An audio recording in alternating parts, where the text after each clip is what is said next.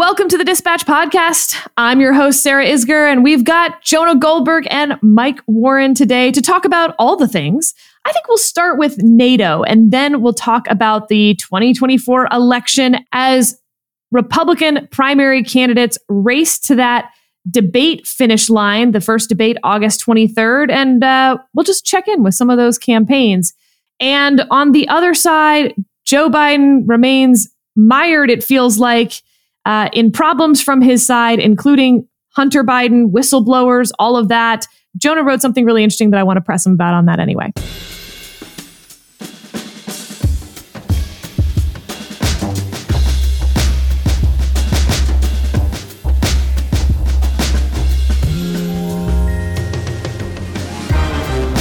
Let's dive right in. Jonah, I want to start with NATO because I just thought we could be doing some level setting here. There's so many headlines. Um, can we just start with what are cluster munitions? Why does anyone care? And why is that all I can read about right now? So, uh, first, I have to ask you do you ever call the brisket NATO? you know what? His grandfather always calls him NATO. I, I, I sensed something. I just, you know, NATO. That's exactly right. So, husband of the pod's father, so paternal grandfather, calls him NATO. Yeah. Okay. All right. See, I call him Supreme Allied Commander because let's be honest, that's the role that a three year old plays in your life. pretty much. Pretty much. Okay. So, cluster munitions, uh, they can be fired from an artillery shell or they can be dropped, launched from a plane. They're basically any, it's a whole, it's a blanket term for a whole bunch of different things. There's a technical word for the stuff that we're talking about, which we don't need to know. And, the um, the gist is is they're basically remember MIRVs, the multi-headed nuclear weapons that turn into a bunch of different warheads. These are sort of the kinetic version of that, where one canister can be full of scores or even hundreds of what they call submunitions, and those explode. And they're very good for clearing out trenches, clearing out you know specific for specific battlefield techniques. The problem, the reason why they're so controversial is they have a failure rate or what people call a dud rate, which I think is a misnomer. Because when you hear something's a dud, you think it's not going to go off, and that's not the problem. The reality is is that these submunitions can, if they don't go off on impact, which is what they're supposed to do, they can lie f- basically fallow. They can lie in the dirt.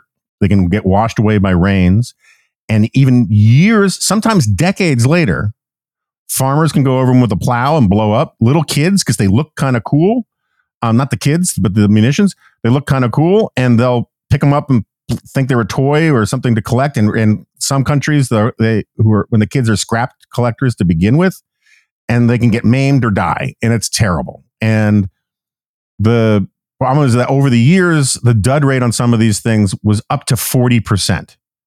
So that's a lot, right? And Russia's, which they've been using since the beginning of the the invasion have a dud rate of between 30 and 40%.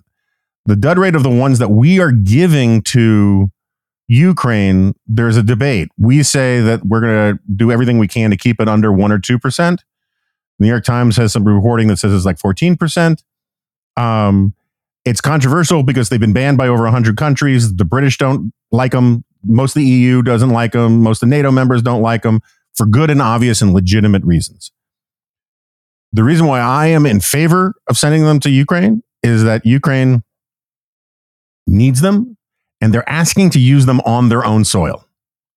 They have every incentive to use them sparingly, discriminately, um, and with an eye towards what the aftermath will be like because they're planning on this being their homeland. And the Russians, meanwhile, have been using them from the get go. Their dud rate is a feature, not a bug um, because they've been targeting civilians from the beginning. They've been lost in cluster munitions at hospitals and and playgrounds, and um, they want to kill civilians because they've been trying to attrit the popular will um, or support for the war. And so I just don't think it's a morally equivalent thing. Where I do think the Biden administration deserves criticism, and then I'll stop, is on two fronts. One is they said at the beginning of the war, under no circumstances would they send these things, and now they're sending them. Don't draw red lines if you don't if you aren't going to keep your red lines. And I wouldn't have drawn the red line. I just would have said we're going to take things in a case case by case basis. We'd rather not, but let's see what you know comes down the pike. We're not going to deal in hypotheticals, something like that. Two, there are some military analysts who say, and I have no reason to doubt them, that one of the reasons why the Ukrainians need cluster munitions is because we're not sending them F 16s. Like they would, they could clear out these trenches by other means if we gave them the other means. And, you know, so Biden said, you know, yesterday at the NATO summit, you know, his big speech, our, our support will not waver, will, will not weaken, whatever, blah, blah, blah, blah. Morally, I think that's true, and he deserves a lot of credit for the support he's given. But on the same time, the pattern has been from the beginning, Ukrainians have to ask for it's like Nate negotiating for a cookie, right? NATO negotiating for a cookie. Uh, can I have it? No. Can I have it? No. Can I have it? No. Can I have it? No. Okay, you can have half. Right. And um better I'm not saying that's this morning. Yeah. So I, I I I just think if you if you're going to will the ends, you should provide the means and rather than there in some ways what the US is doing is a little cruel to Ukraine because it's dragging out the process as it does all this support piecemeal. But other than that, I, I think it's kind of a no-brainer to send them, but I think it is an honorable and morally consistent position to disagree with me on this one. Mike, domestically, this has not surprisingly turned into a somewhat partisan issue, but plenty of people speaking out against sending cluster munitions it's become sort of an easy talking point again without any of jonah's nuance or even i think understanding what really cluster munitions are. Um, what's your vibe within for instance the the gop is this just a knee jerk biden says yes we say no well it's a it's a weird uh, situation because it's not actually strictly partisan. In fact it's it's it's a bit of a wedge issue in the uh, Republican 2024 field. You've got people like Donald Trump and now Ron DeSantis yesterday, kind of following Trump's lead, uh, opposing Biden. I, I, I, would agree with you in a kind of knee jerk uh, reaction. Um, if Biden is doing it, it must be bad. But it's well, I, I, let me just read what. So Ron DeSantis was on uh, Howie Carr's uh, radio show um, I believe in Boston. Um, yeah, that it plays in New Hampshire. It's like your number one right. New Hampshire early state radio show. Exactly. Uh, reaching those primary voters, uh, uh, Ron DeSantis was. And this is what he said. I'm just going to read what he said when he was asked about Biden's decision um, to send these. He said, I don't want to do, this is Ron DeSantis, I don't want to do anything that's going to escalate this conflict. I think that right now you have an open ended blank check there's no clear objective for victory. And this is kind of dragging on and on. Um, he went on to say uh, that he would not send cluster bombs if he were president, uh, cluster munitions. Um, I think it runs, I think it probably runs a risk of escalation. So, uh, uh there is a theme, and it's uh, Vivek Ramaswamy is uh, another leader in this, uh, uh, you know, in this idea that escalation of the war is bad. And escalation comes when America supports Ukraine. I mean, none of this, you know, considers anything of what Jonah said about who who started it or who started using cluster munitions. Um, it doesn't take into account any of the moral arguments that Ukraine has on its side. And it's interesting that there are Republicans. Um, Mike Pence is one of them. Nikki Haley is another um, who have taken a different position on this it's become this wedge issue. But I'm I'm I'm struck by the way in which, um, again, the second place candidate for the Republican nomination, Ron DeSantis, is following Trump's lead. Trump is basically saying this is escalation, this is bad, uh, and um, I think we're at a moment here where. Um, the knee jerk reaction from Republicans is to not just to oppose Biden and what he's doing, um, but to um, essentially follow Trump's lead and and and and take for for lack of like look, I don't want to say that they're taking Russia's side on this, but they were effectively taking Russia's side uh, and and Russia's argument that any support for Ukraine from the West and from the United States is an escalation. Um, I mean, I just find I find that remarkable for Republicans, even in the post-Trump era, to be taking that position. Jonah, obviously, we're going to return to the Republican field and all of the wedge issues, such as they are. But I, I want to stay on NATO a little bit longer because as they're meeting, a lot of the other conversation uh, has been centered around Sweden uh, joining NATO and sort of appeasing, cajoling Turkish President Erdogan to get on board with that because it needs to be a unanimous vote. I'm confused about Turkey being in NATO before all of these other countries that seem much more NATO y than Turkey.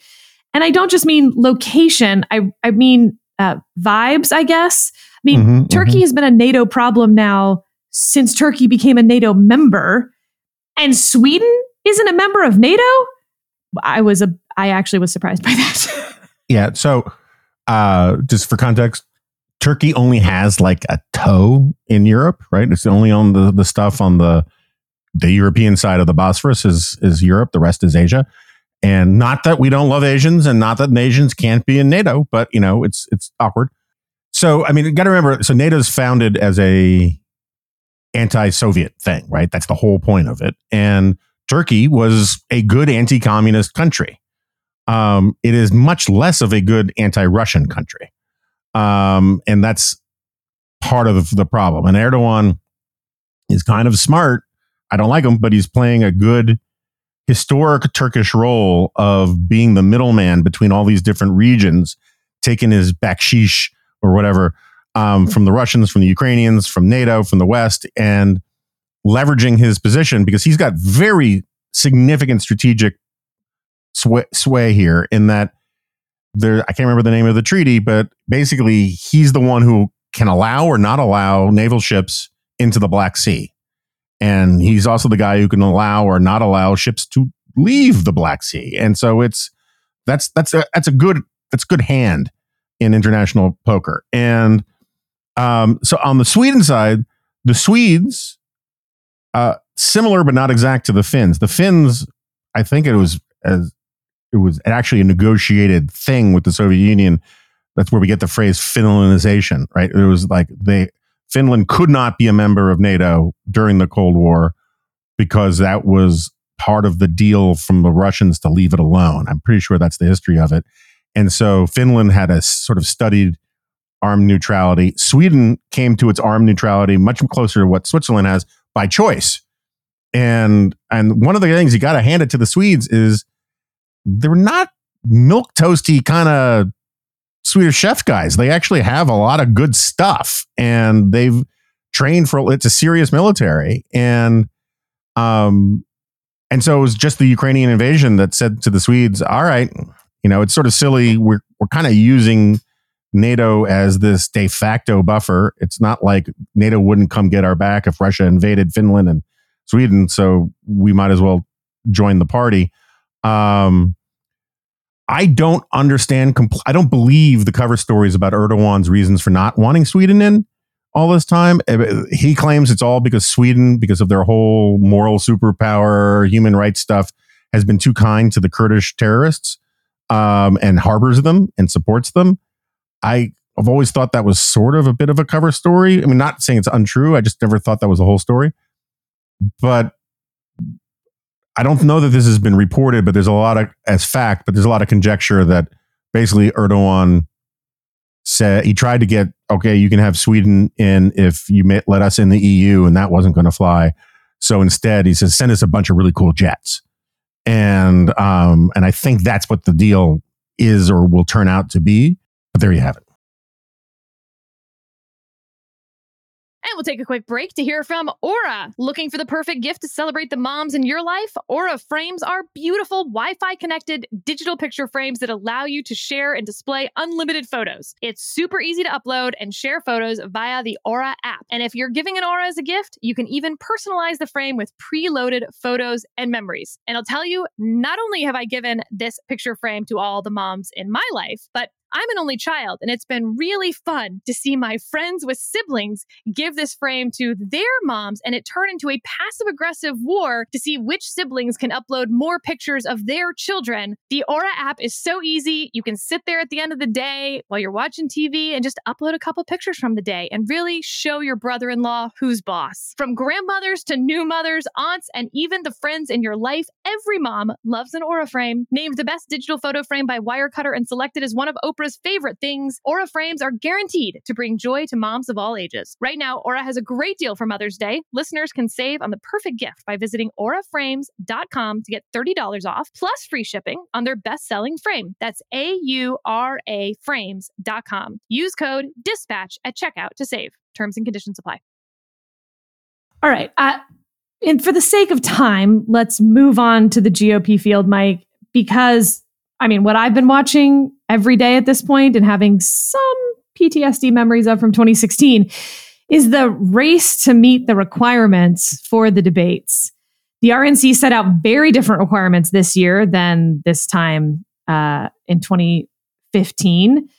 But the big one is this 40,000 donor mark. So you have to have 40,000 unique donors, 200 in 20 different states. Now, you also have to have 1% and three polls. Uh, there's a few other requirements, but those seem to be easily met. The 40,000 is sort of your limiting reagent, if you will, if for those who are uh, in AP chemistry this year and listening to this podcast, that Venn diagram. All six of you. Yeah. maybe high, maybe, Maybe high. high. Six seems like a, a overestimation. Including retired AP chemistry teachers. oh, okay. You remember where you like suck the stuff out of the middle of the penny and that anyway. So, big announcement coming this week that Chris Christie made that cutoff. So, in terms of candidates that have said that they have made that debate cutoff now, you have obviously Donald Trump has made it, Ron DeSantis, Tim Scott, Nikki Haley, uh, Vivek Ramaswamy, and Chris Christie. So, who's left out? The big one, right, is Mike Pence. And I think that they certainly uh, are working to get there. They think they might or probably will get there, but you're running out of time. And you see other campaigns trying some interesting tactics. Mike, I thought maybe you could explain what's going on in North Dakota. Uh, yeah, I mean, Doug Burgum, the governor of North Dakota, who is very wealthy because he sold a company in the late 90s, early 2000s, a software company uh, to Microsoft. Um, you may have heard of them. Uh, and uh, so he comes into this race as not very well known, governing a small state in what I lovingly refer, you know, say is flyover country. And so he is, uh, but he comes in with a lot of money. And so he's got this scheme now um, where if you donate just $1, just $1, you can get a $20 gift card from the Burgum campaign.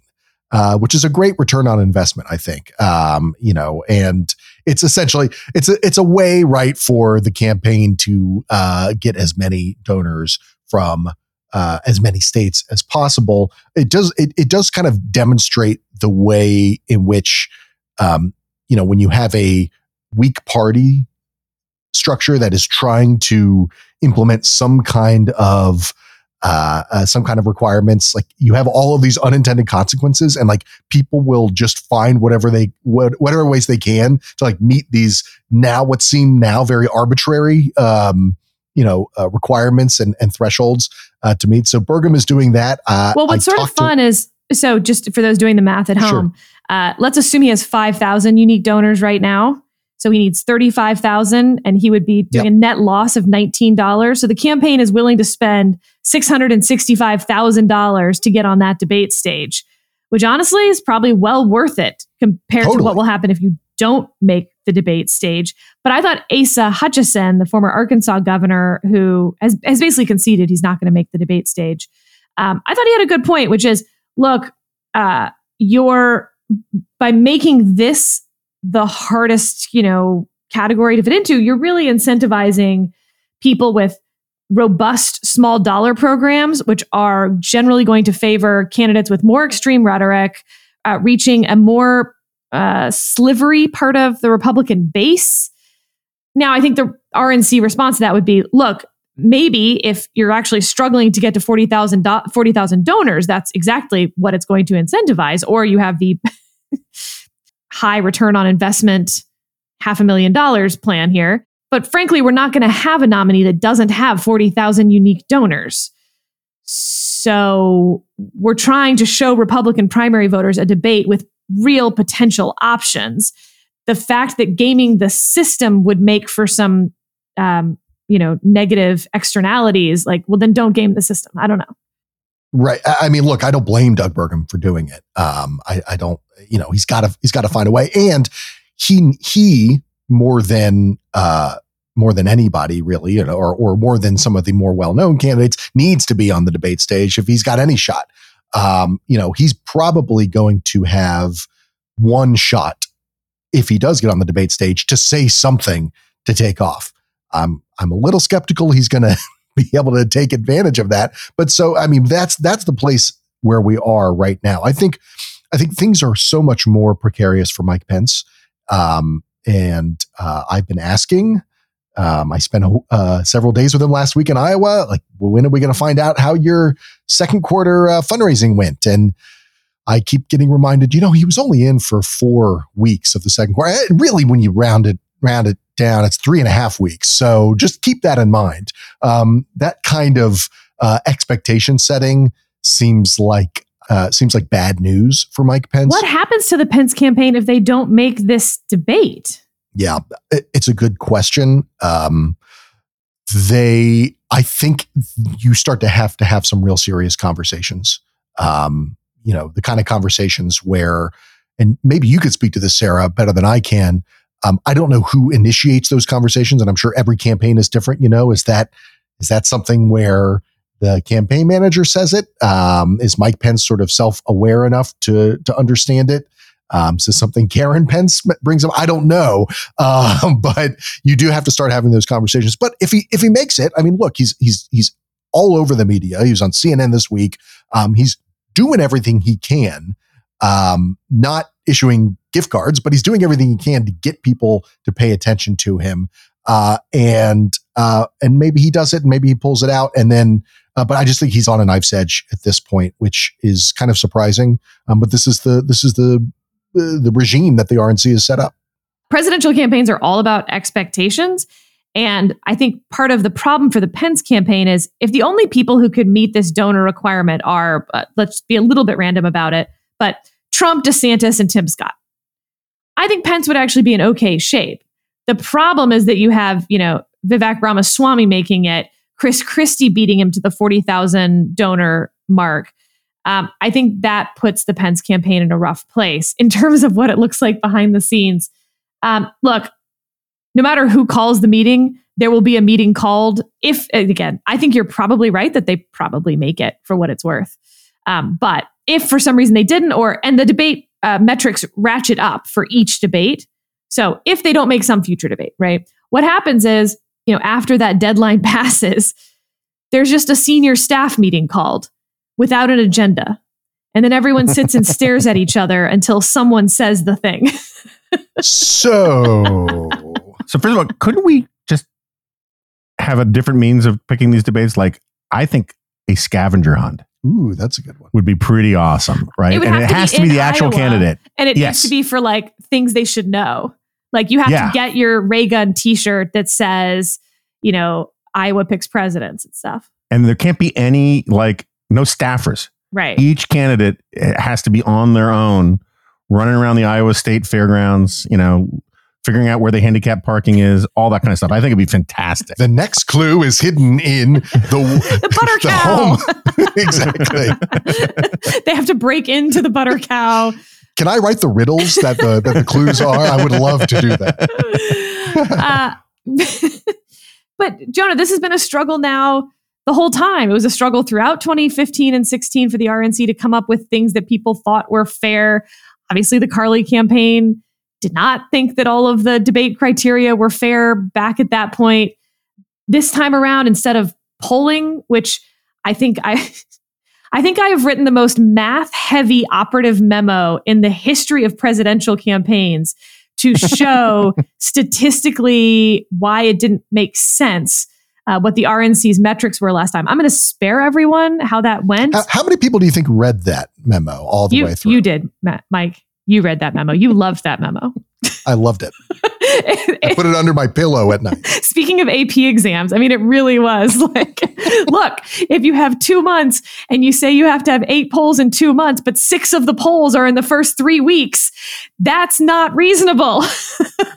that was the short version. But then I had to walk through like all the math for reporters who presumably failed math, and that's why they became reporters. Yeah, we don't we don't know math. We don't know math. I think it's just remarkable how you can turn something that you clearly have PTSD about into making it sound like it's a fun anecdote. I mean, um, look, I mean, I so like you know that um, there's that scene in Scarface where Tony Montana is supposed to be helping the assassin kill the guy who's going to speak at the UN.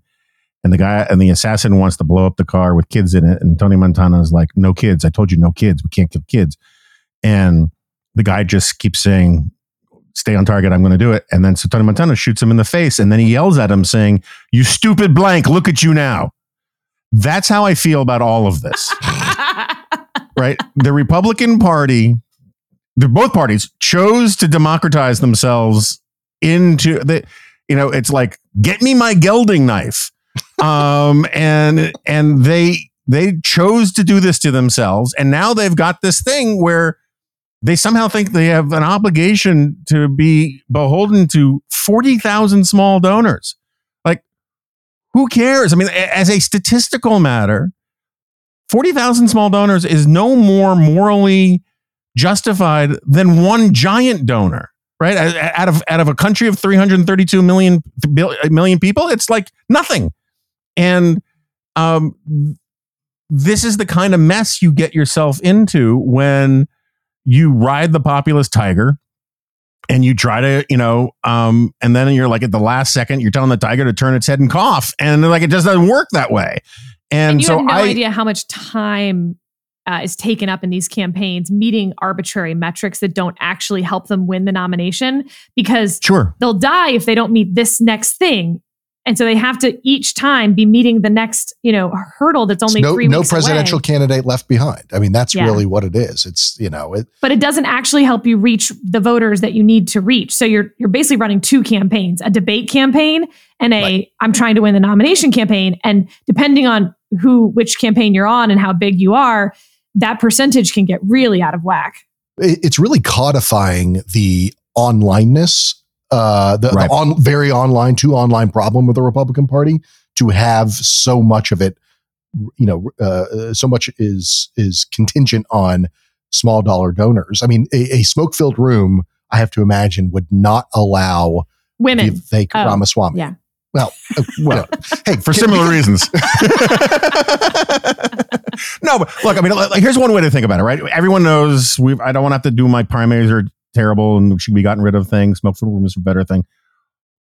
But let's just say the party had a rule that said, unless you have held a federal or a a major political office before, you cannot run for president in the Republican Party. Now, people will complain about that, right? It would have prevented Donald Trump from being able to run. Um, you could have a carve out for like former generals, right? So the Eisenhower rule or whatever. But you still have primaries. You just say these are the people who can run in them. And like that's a if you're describing it on paper, if you're describing it to someone in the 19th century or the mid 20th century, they'd say that's a totally reasonable rule for a party to have. If you imagine if you tried to propose that kind of rule today, like, you know, every jackwad on Fox and OAN and Newsmax who in the back of their head is planning on running at some point to boost their book sales would be like, whoa, whoa, whoa, whoa, whoa. You're going to deny the voice of the American people?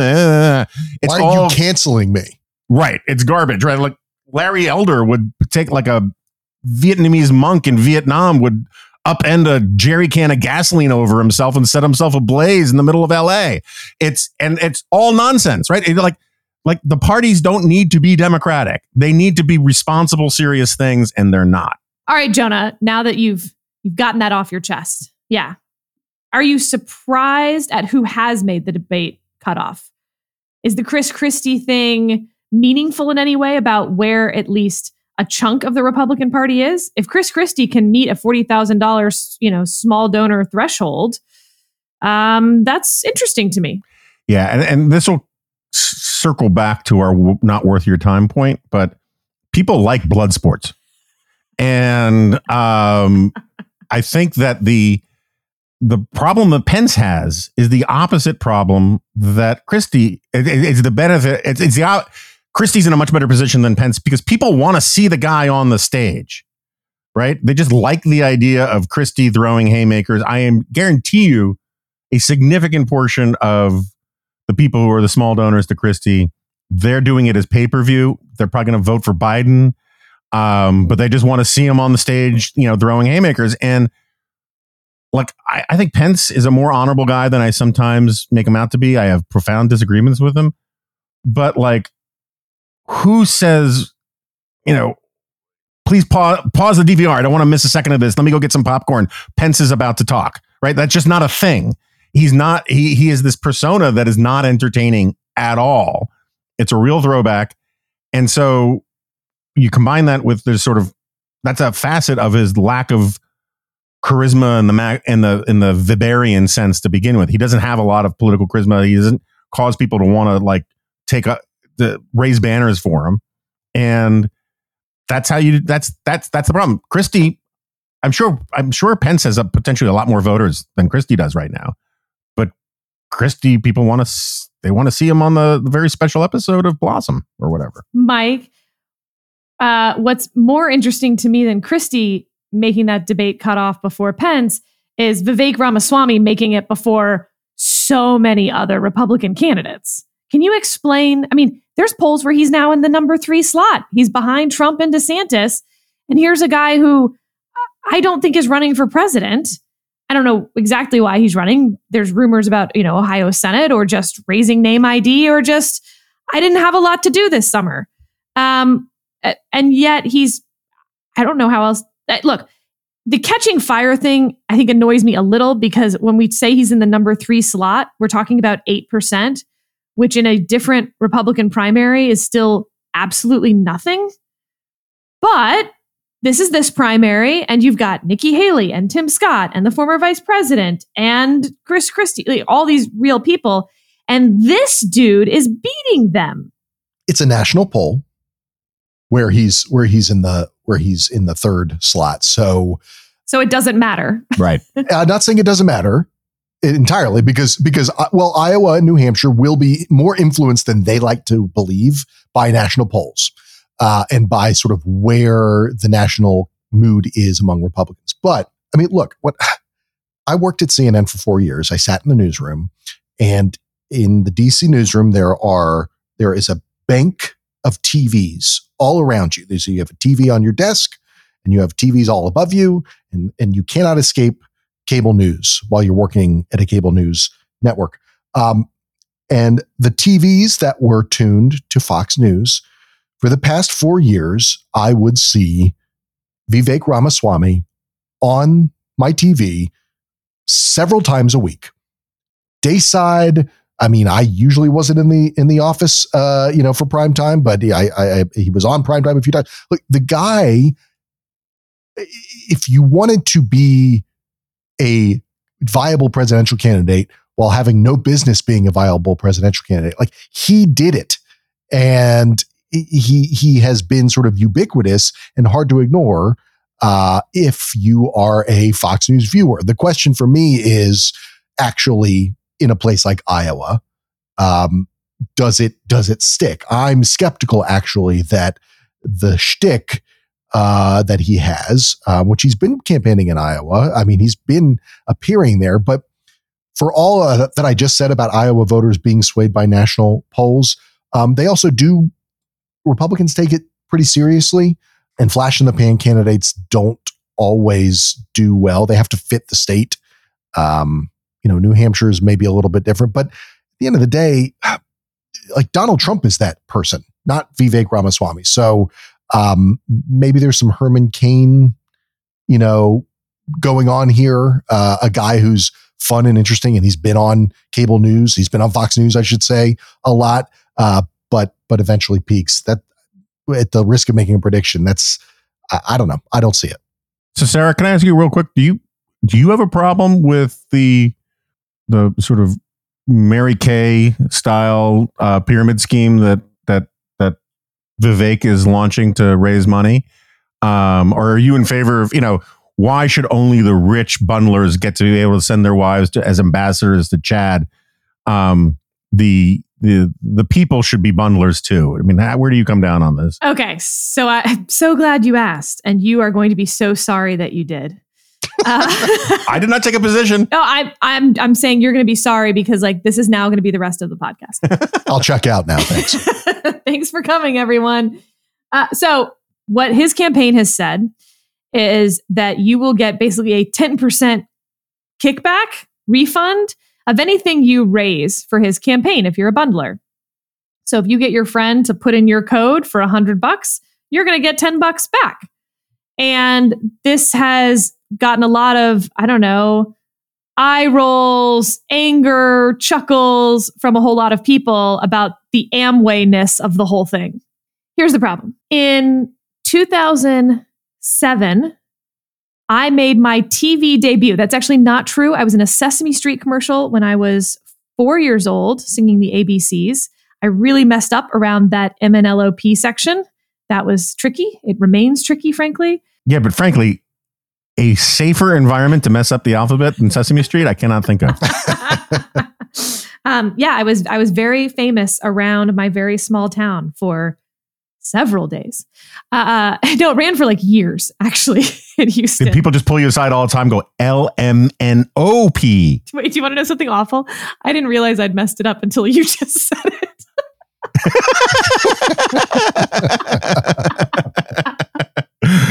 I'm not a yeah, speller. that NMMOP part. okay, okay. So 2008, fast forward. I'm a little bit older. My alphabet's no better. And uh, I am actually on ABC Evening News there because the Mitt Romney campaign has the exact same program. It's for students, so it's a little more limited than this one. Um, but, you know, it was novel at the time. And the Romney campaign said, like, hey, look, these students want to volunteer in campaigns. We can't really pay them to do that, but this is a way where they can sort of make money as a paid volunteer in its own way. Um, and it was it was heralded as you know novel and clever at the time by most people. Mike, you were 50 years old at that point. I don't know if you remember it. I was a, no, I was a college student. I remember. you were eligible for it. well, so this is actually then very funny. I did not take advantage of the program at all because at that point I was a law student and there were you know, you couldn't get paid for work and all sorts of other drama around that. It's how Elena Kagan and I sort of bonded when she was dean, because then there were headlines about me being under academic investigation. It was, anyway, it's a very fun part of my overall story, but not all that relevant to the rest of this. I think that most people are reacting this way because of the type of candidate he is and not because of the underlying program. Uh, there's no problem with that program. I mean, think about one of the programs that I have said is probably the most effective thing I've seen for actual turnout um, on the margin and voter persuasion. And that it's been on the left, but they've paid volunteers to talk to their friends because we know that's the most effective. Door knocking's pretty good, but like a stranger knocking on your door is only going to go so far. Your friend who, you know, you knew from college and maybe haven't kept in great touch with, reaching out to someone you actually know and trust and saying, "Hey, I'm voting for um, you know, Joe Biden, and here's why. That was incredibly effective, it looks like, in the state of Georgia, where they kind of piloted this program. And that's not that different. Paying someone to text their friends on their phone and showing like proof of texting. It's only slightly less annoying than getting a call from your college friend to buy life insurance, you know. Uh, right. This is all kind of the same thing. And it gets to this larger point that I've I've been making for the last few years, which is if you came of political age in the 90s or even early aughts, you were told so much about the corruption of money in politics and that the like rich candidate always wins. That's not true anymore. We reached a tipping point where the marginal dollar is pretty useless to these campaigns. There's so much money that it's not predictive of who's going to win. And so you're finding campaigns trying to come up with new ways to spend the money. And some of those ways are incredibly ineffective. Some of them are going to be more effective. So, yeah, I don't blame the Vivek campaign, uh, Ramaswamy campaign at all for this idea because money isn't going to decide whether they win this thing. Yeah. So, I mean, just to tie this to the previous conversation about NATO, no, to, to tie it to the previous conversation about um, uh, the the rules for the debates. Part of the problem I have with this stuff is, again, it's it's creating opportunities to hack a system that cares too much about populist, widespread popular support, right? So you have Burgum being told he needs 40,000 donors. So he's going to buy 40,000 donors, right? You have Vivek, who trying to basically create a financial structure that incentivizes people to have a populist following of the guy, right? It's it's getting the causality backwards a little bit, and it reminds me a little bit of um.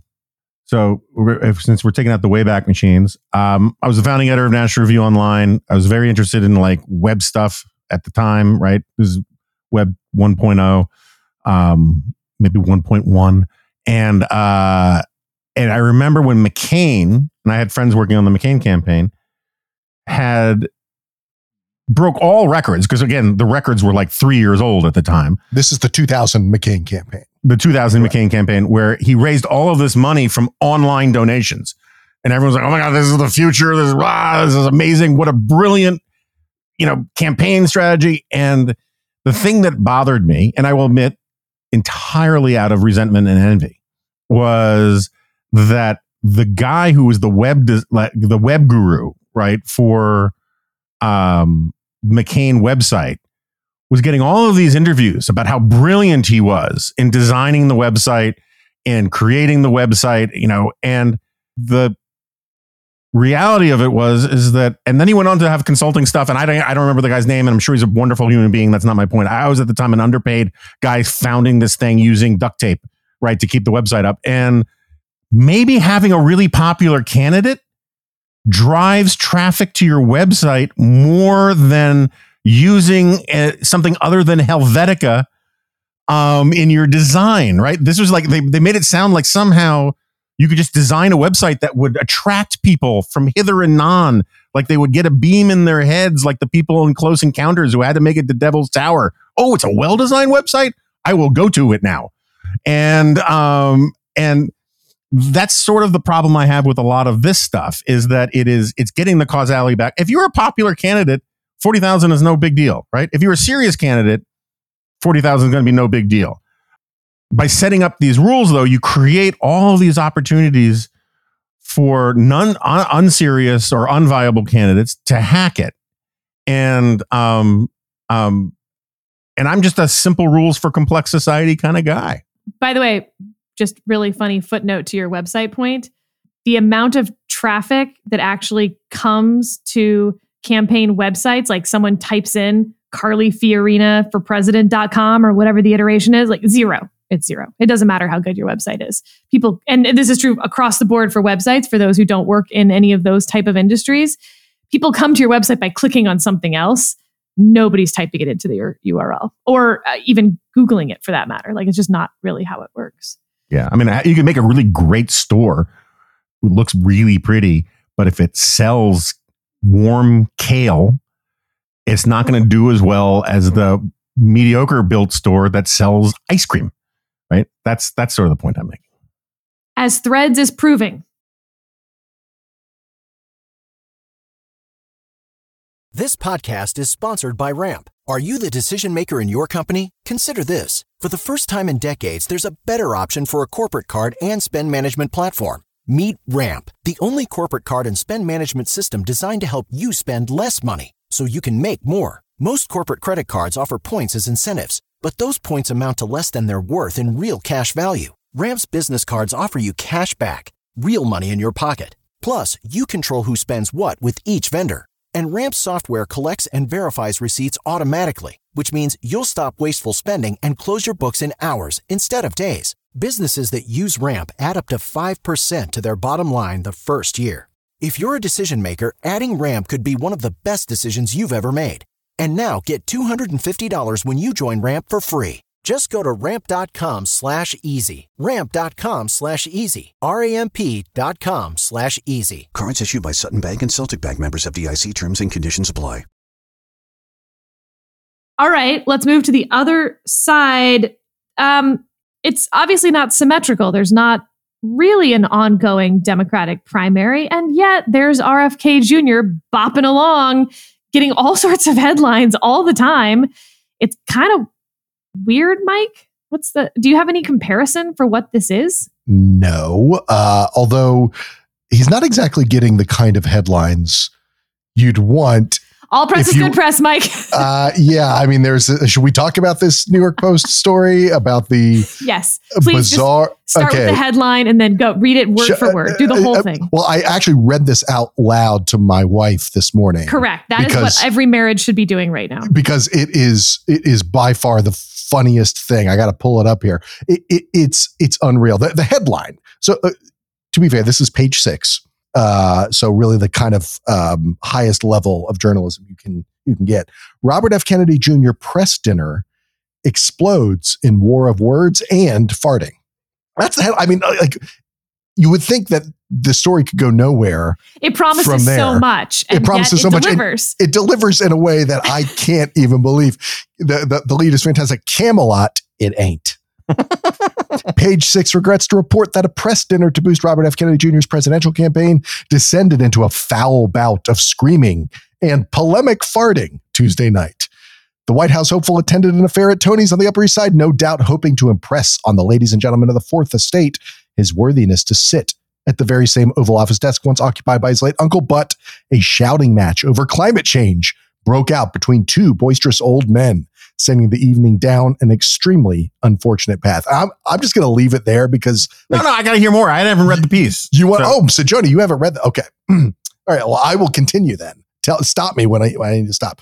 The gaseous exchange. to which page six. I can't believe you were going to stop before the gaseous exchange. How it's called dare leave, you, It's sir. called leave them wanting more, but I'll keep going. to which page six bore reluctant witness began after a guest asked Kennedy, founder of the ecological organization Waterkeeper Alliance, about the environment. And it seems that the mere inquiry was enough to set off apparently drunk gossip columnist turned flack Doug Dechert, the host of the event, who became enraged and screamed at the top of his lungs, The climate hoax! Meanwhile, octogenarian art critic Anthony Haden-Guest, see, it gets better and better, who appeared to have been sleeping happily for most of the dinner, was roused by the abrupt rumpus. Haden-Guest suddenly opened his eyes and denounced his longtime pal Dechert, calling him a miserable blob. Shut up, implored Haden-Guest, he explained. Uh, Dechert continued to scream wildly about the climate change scam, while Haden-Guest peppered him with verbi- verbal volleys from across the table, calling him variously effing insane and, quote, insignificant. Meanwhile, Kennedy, a prospective president of the United States, watched calmly. I'm, I'm gonna, Wait, I'm gonna do, but where? How? Okay, the whole point is that the farting has to be intentional for this to be Can- can- newsworthy. hold on, hold on. We're getting there, Sarah. is the point that like climate change is driven by cows like methane gas and so they're proving a point of what it's like to live in a climate of methane gas if if only it were that high-minded, Sarah. The, the post continues. Here it seems Dechert sensed the need for a new rhetorical tack and let rip a loud, prolonged fart while yelling, as if to underscore his point, I'm farting. I'm sorry, I broke there. I broke there. steve hayes is going to be so mad at us you guys Go to Spain. This is what you get. when Steve is away, the Dispod plays. Uh, the room, which included a handful of journalists as well as Kennedy's campaign manager, former rep Dennis Kucinich, was stunned, seemingly unsure about whether Dechert was farting at Haden-Guest personally or at the very notion of global warming. i Uh, farted your general direction Yeah, totally. All right, but last, regrettably, we may assure this is page six. We may assure readers that there was no room for doubt that the climate changed in the immediate environs at the dinner table. All right, I can't go. I can't do anymore. I can't. I'm, I'm I gonna lose know it. that several of the writers and editors over there had to pull an all nighter to get that out. And Yes. Yeah. I just want to thank them for their service and and let them know that it was worth it. It's really why the post exists. Absolutely. So the story goes on, but I think you get the gist. Uh, so look, do I think Robert F. Kennedy has a chance? No, uh, but uh, I don't know. I, I'm I am one of these who who seems to think Biden is underestimated. Not only obviously he's going to win the Democratic nomination, but I think he's underestimated in the general election, and for all of the uh, legitimate concerns about Hunter Biden and his age and and the position that he is in terms of approval rating. Um, like things seem to be going okay and maybe a little better than they were six months ago for Biden. Um, and uh, and the sort of the S show going on on the Republican side like seems to only benefit him. So that's my view. There was an interesting headline, Mike. I was wondering if you had dug into it at all uh, to exactly this point of like, okay, but like overall strength heading into a presidential election. And the headline from the New York Times was about a recent study, and it said GOP led in midterm turnout, a red flag for Democrats in 2024. Even though Democrats held the Senate and other key offices, Republican turnout was more robust, and the party showed strength among women, Latinos, and rural voters. So, what that means is that Republicans might have had a smaller chunk of the overall electorate, but they were able to turn out a higher percentage of their chunk, um, basically, which is a. It, it's interesting from an enthusiasm standpoint. I think it goes to your question, Mike, about overall strength of Joe Biden. Enthusiasm for Joe Biden, I don't think has increased since 2022. Um, but it all comes down to like, yeah, but if the chunk is big enough, you can you can lower your enthusiasm and even turn out and still win. But I'm not sure you can lose young people, Latinos, women, rural. I mean, ugh. Well, it, it will certainly help raise enthusiasm for Joe Biden if Donald Trump is the Republican nominee. Um, I mean, I think that's. Uh, I, mean, I guess 2022 is sort of a reversion to the to um, to the standard uh, for midterm elections, which is Republicans party out of power and Republicans. And when it's both, it's like a double bounce on the trampoline. Exactly. And even then, I mean, structurally, there were problems for Republicans in 2020, but even then, it was sort of under underwhelming uh, uh, for them.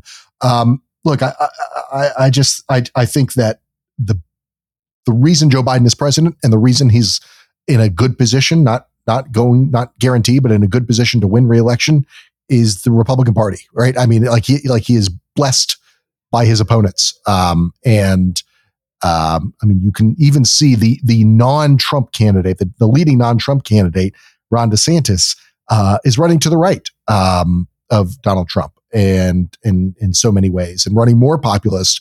Um, do we think that Ron DeSantis is going to be a more popular general election candidate for Trump-style populism than Trump is? Um, will that, you know, will that will that do anything to uh, hurt Joe Biden in terms of those young people and and women? Like, no, I think it, it, it all helps him. So um, I, I, do think at this point Biden is a little underestimated, and um, we should be giving him. Um, I, I, I just think he's he's he's not he's not as bad a position as his approval ratings maybe suggest. I might disagree on this. I think first of all, we should say something about the economy thing, right? The, in, the inflation news is very good news for the Biden administration. It means nothing right now, but like if the trend that's if, if, if it's a straight line projection from the trends of right now through 2024, I think Biden's in really good shape. Wages growing faster than inflation, inflation coming down, all that stuff is very good. Okay, check that box. Where I kind of disagree with you about this is so in 2020, Biden has a huge popular vote win, but 44,000 votes in three states, but for those with Wisconsin, Michigan, someplace else, it would have been a tie in the electoral college and gone to the House, which would have been fun, right? I mean, just like good time, company picnic, noodle salad, everyone we you know on their best behavior. But so, you know, so Trump in in 2016 it was what 68,000 votes in five states that that decided right the inc- Biden running as an incumbent is underperforming with everybody. You have Cornel West running, who you could see getting going nowhere, except insofar as putting it out there. Biden's a warmonger. Biden's bad. What has he done for you lately? Um, and Robert F. Kennedy sort of doing the same thing with a constituency they need to be enthusiastic. And then you combine that with the fact that he is underwater, he's lost all of his margins. It just feels to me like the election is going to be a lot tighter, even if Trump is is the nominee, which I think might be part of the reason why you're starting to get some of this more palpable agita about Biden running from certain quarters because they're like, it's starting to dawn on some people like, man, this this this horse I, I, I don't know that it's going to get us across the desert, but we're already so far into the desert, right? There's like that kind of vibe out there. So, Jonah, we had been talking offline about uh, the, the role Hunter Biden is playing in the Joe Biden administration, his potential reelection, all of that. And you were like, oh, I want to ask you questions about this latest whistleblower thing. But we've gone way too long. And no, and the, never. And the DOJ charges him as an unregistered uh, foreign agent for China. And I'm like, oh, that's so great that Jonah, you know, really wants to dive into this. Um, and then I read your piece, which is totally about it, spot on, and exactly what I was going to say. And I'm like, F you, dude. Just Well. that's ridiculous. So, A, I do want you to explain your piece, but I, I want to start this off by noting that there was a new poll in terms of whether this matters. Oh, nobody cares about Hunter Biden. 56% of voters agree Biden, quote, likely took bribes in office. This is from uh, TIPP poll. And for those who are like, yeah, but what's TIPP? I haven't heard of them. Uh, IBD TIPP is actually given an A plus rating by 538. They called 81% of races correctly. Um, yeah, like this is a really legit polling company that has found that 56% of Americans think that the sitting president who's running for reelection has taken bribes. And a lot of that's going to be around this sort of smoke Hunter Biden whistleblower stuff, um, which again, I think everything you wrote, I would just sign my name to. So explain what you wrote. Explain yourself, Jonah Goldberg. I won't get into the history of Watergate or any Nope, of that stuff. Skip. But skip. Yeah, look, I mean, people ask me, and I'm sure they ask you guys, you know, why aren't you guys covering the Hunter Biden stuff more? Why aren't you talking about this more? Why isn't it in the morning dispatch more? Why aren't you outraged? All that stuff. And um, and then they fart at us. and then there's yeah, then there's, well, you know, I was going to mention Benjamin Franklin. One of his most famous essays was titled "Fart Proudly." See, it's it's history. We're talking about history That's right. here. Hey, are you? Uh, do you hate Ben Franklin?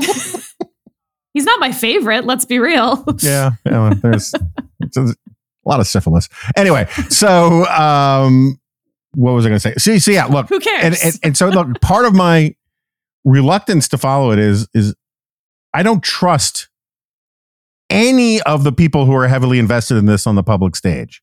I think the Republicans constantly get out over their skis, exaggerate what they have, um, straight up mislead.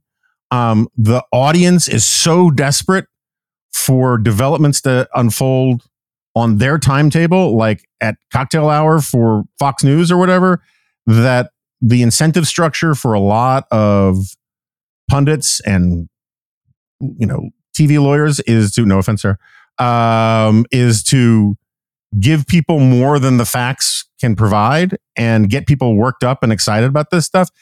And I also don't trust the Biden administration, which I think has been sort of obfuscating, condescending, misleading, stonewalling on all sorts of things. I don't trust Hunter Biden's lawyer, um, who says all sorts of crazy stuff that I'm waiting to see if he'll actually say it in court. Um, and and so the problem is is that I think it's obvious. I think we, we've talked about this a million times. Hunter Biden's a corrupt dude, right? I mean, they're like by almost any definition of corrupt, he's corrupt. Um, morally corrupt, ethically corrupt, financially corrupt, whatever, politically corrupt. But there's no evidence yet that any of it has spread into that. There's no concrete evidence that Biden has done anything that people can actually identify with some serious concreteness.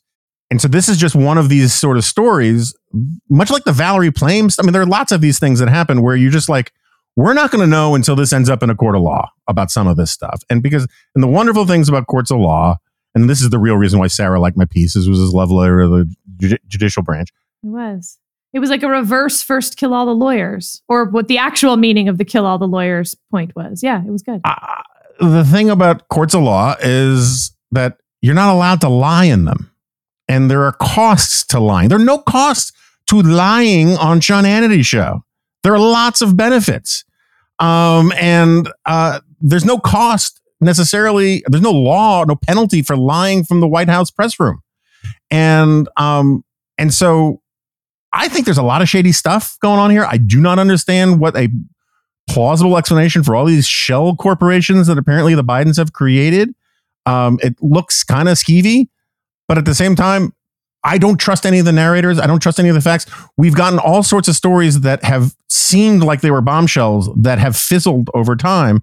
And it feels a lot like the in some ways the, the Trump stolen election stuff, where Trump lied all the time, but his lawyers didn't lie in court. And that's sort of where I am. Do you know the two people that I trust least about this? Hmm. One, Hunter Biden. So every time that we have some text messages or email or whatever of Hunter Biden saying that his dad is aware of something or part of something, I don't trust Hunter Biden. Of course not. Hunter Biden has lied about everything. Why would he be telling the truth when his incentives are very much to pretend that his dad is involved so that he can shake down people for money? So I don't trust Hunter Biden. Hunter Biden told the IRS that his West Coast hooker was his personal assistant. Oh, we don't know that that's not true. I mean, they she could have been doing Fair. both. Fair, fair. Uh, but the person I now second least trust is this whistleblower. Um, in the sense that, like, yep, uh, and let me back up. Hunter might be telling the truth. It's just that I don't trust him because he lies so much that, like, who knows? Same with this whistleblower, Jonah, as you pointed out, the indictment had been uh, under seal since November. So the order of operations is the guy gets indicted for being an unregistered foreign agent. Then he turns whistleblower against Hunter Biden. Again, could be telling the truth. Let's be real. Mobsters are more likely to be witnesses to crimes. And they're mobsters. Like that's how that's going to work oftentimes. But your incentives are a little bit different than the nice old lady who was looking out her window at the time in terms of how much I'm going to trust you without corroborating evidence. So just, I 100% agree, Jonah. Um, when all we're seeing is so and so said this and here's the email or so and so told me this, it's just, it's not enough when I know that there's actual financial records of all of this that should be pretty easy to trace and that frankly the Department of Justice has been looking into now for a really long time. Um, so I'm confused about why it's taking quite that long on the DOJ side, but there we are. So yeah, that's why we don't talk about it more because we don't know. We're sorry. I don't know. Can I, can I say very quickly that to just kind Is of it I'm farting? Is that what you want no, it's it's not. It's not. it would not lie. Uh, the just a like a peek behind the curtain here in terms of like how mainstream media kind of ha- is having to deal with bad actors like this. Um, just my experience, and and I want to say to preface it that I do believe that there is uh, bias from mainstream reporters when it comes to, in this particular case, Joe Biden and Hunter Biden. Um, there's a sort of knee jerk sense among particularly higher ups uh, to sort of um, uh, give the benefit of the doubt where that wouldn't be the case um, for, say, a Republican. Um, all that saying, I used to have regular conversations with Rudy Giuliani in 2019. Uh, Speaking of famous public farters. exactly. But anyway, I'm sorry. Go on. um, in which he would uh, berate me for not reporting on Burisma, Hunter Biden, all of the corruption going on between Joe Biden and Ukraine, and blah blah blah blah blah. And I would just say, "Okay, Rudy, I hear you. Give me the evidence." Like you say that there is all this evidence here. Um, I'm a reporter. Uh, you're calling me, telling me to write the story. So, so, so tell, like, give me what you have. And his response is, was always, uh, "You wouldn't report on it if I gave it to you anyway."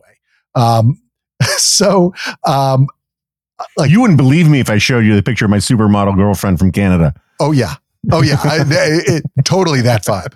Um, and so, look, I, I just think for for sort of consumers, you just remember, like a, a lot of reporters are asking questions like that, and you do have bad political actors saying things. I mean, Rudy Giuliani was going on Steve Bannon's podcast or or Fox or wherever, saying all kinds of the same stuff, um, and saying this is why the New York Times and the Washington Post and CNN and all the rest are not covering this. Is because they don't want to.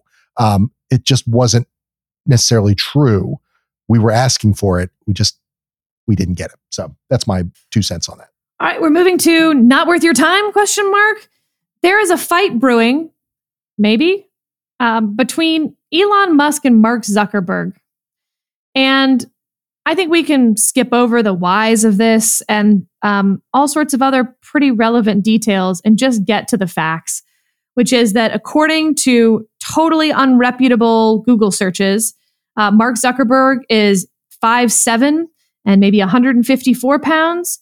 And Elon Musk is like 5'11 or 6'2, again, depending on your Google search and unreputable source, uh, and probably a little over 200. So you've got, oh no, sorry, uh, they had him at 180 on one of these. So like maybe there's only a 25 pound difference, but a height difference. Maybe it's a little bit more. You can look at some pictures of the two of them. Uh, Zuck looks, you know, pretty cut at this point, all things considered. Um, Elon Musk looks a little blobby. You also, though, have to factor in that a lot of it, it's become a, a bit of a Rorschach test of a lot of people just disliking Musk for reasons that have nothing to do with his fighting capability. And I'm just curious how much time you and your friends have spent deciding who would win in, and I want to be clear, this is MMA style fighting between the two. Octagon. We're yeah. Talking. So like, okay. we're not doing a boxing ring here. Like, I, I think that that has weight connotation, you know, uh, implications that like aren't going to be present here necessarily. Um, because the answer for me is like quite a bit. Like, I didn't actually ask David French's permission to have this conversation, but David and I spent a long time talking about this, just the two of us, just, you know, what we do. Um, David and I disagree pretty profoundly. And I'm curious on uh, on what you guys think. So the answer to your initial question is no. My friends and I have not been discussing who's. this isn't the Warren pillow talk as you're falling asleep, baby. No, how was your day? Well, I spent a lot of time thinking about the dudes group chat spends a lot more time talking about you know uh, uh, uh, an issue that Mark Zuckerberg is very into: smoking meats uh, and and grilling. So um, but if you're asking my opinion, I saw that recent photo of, the blob. of Zuck. No, oh, Zuck no, the cut photo. Yeah, the, the, the, you know where he's he's got like a, a, an eight pack and he's got his trainers. Like, I don't care about the height difference. I'm taking Zuck in that fight uh, uh, nine times out of ten. Interesting. So you think the little guy who is muscular beats a big dude? Yes. Okay, Jonah. Yeah. So I've talked about it a good deal. It's really it's like it's it's it's interesting. It's either not at all or a lot, right? It depends on the person. Right. Um it's not like it's not like the submarine where everybody talked about it at least a little bit, right? Um I uh, you know, my understanding from my deep researches, which I've been to many of the same sites that you apparently have been to, Sarah, um, is that Zuckerberg is legit into jujitsu. Is that it? Right. And, um, and Musk said he basically took some karate and judo lessons when he was a kid.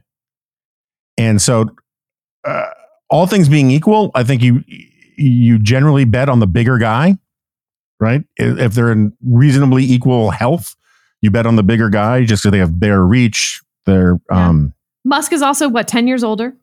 Yeah. But if Zuckerberg actually knows legit jujitsu, or I think it's jujitsu. Um, legit jujitsu, though, is the name of my band. well, no, like I, I know people who, who've taken real jujitsu, and like if you're actually getting belts and doing all that kind of stuff, I think Zuck cleans Musk's clock. Do you know the Vegas line is the other way? Is it really?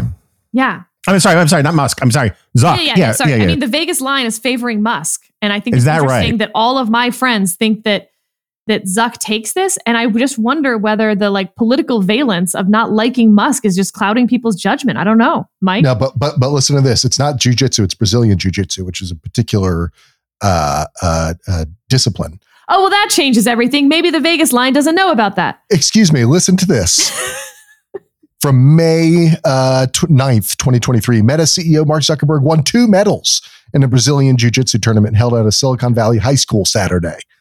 Okay, so oh my God. case case closed, Sarah.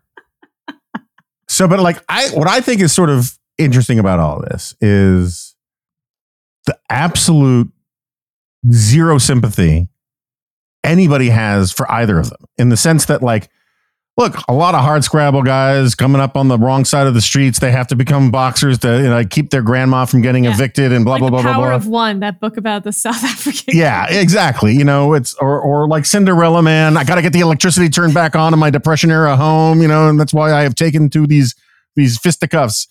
Like these guys have zero reason to ever fight anybody forever, right? They have all the security they'll ever need. When you think about evolutionarily, it's the whole point of becoming wealthy is to not uh, uh, subject yourself to the potential of physical violence. yeah, he, they could have like Praetorian samurai. I mean, all these things surrounding them, right? And so, like, it is purely the dumbest form of male ego involved here. I mean, really, just the the crudest. They might as well just take an ice cream scoop and pull out their lizard brains from each of them and just see whose is bigger, because that's, that's all this is about. And I kind of have an Iraq, Iran Iraq war Kissinger vibe about this. I don't want anyone to die, but like if they could both hospitalize each other, that would kind of be for the best. It would maybe teach a lesson to all those other little boys out there who are thinking of solving their problems with just fighting the dude, perhaps. Um, Elon Musk at one point responds, let's have a literal Mm-hmm. measuring contest. Um, I have, and we For can't, Their hands? For their hands? Is it that wasn't their we- hands, Mike. Oh, mm, It wasn't their hands. I don't know. Figuratively speaking, yeah, they wanted to measure their Matt Gaetzes. if if we were to have an all female dispod, um, we would now spend the next 20 minutes talking about this, but I'm not going to. We got to wrap guys. up, don't we? We got to We wrap do, up. we I mean, do, but Steve is going to be like like friggin' Darth Vader sensing a disruption in the force any second now if you My start going down that go rabbit hole. no, I just want to be clear. That makes no sense. You guys, and I mean males, have been doing this forever. And again, there is no correlation between that and anything else. Certainly not your procreative abilities, the likelihood of your children surviving to adulthood, like nothing. Why are you measuring that? Why is that the benchmark? It, I, I don't know. Why? And no one can, I don't want y'all to answer that question for me. I want to leave it hanging out there. The next time you're on the remnant, we'll figure out a way to we'll figure out a way to talk about this. I, I, I'm Homer Simpsoning back into the the hedge. bush here. and that's where we're going to leave it, listeners, because um, I hope that y'all appreciate what happens when Steve Hayes is gone. I think these are some of our our best quality podcasts. If you are judging quality by number of uses of the word fart per hour, unquestionably highest, highest quality that you can get. Couldn't go farther. Couldn't. Thank you, Jonah. and um, we'll see if we have jobs next week. So uh, yeah, become a member of the Dispatch and tell Steve that this is the content you've been waiting for. and just don't, or maybe just don't tell Steve this happened. What if we tell him that we just didn't do one this week? Yeah, I think he's going to listen to it. That's the problem. Maybe not. We'll find out because if he doesn't say anything, we know he didn't listen. For sure. And then that'll be great because um, then we'll be able to call him on not listening to the content when he's gone. Yeah, I mean, just to just to make sure that to test this, Spanish wine is wildly overrated. Okay, so now we'll know whether he listened to it or not. Bye, everyone. I don't want to talk to you no more, you empty-headed animal food trough whopper. I fart in your general direction. Your mother was a hamster, and your father smelt of elderberries. Is there someone else up there we can talk to? No, now go away, or I shall taunt you a second time.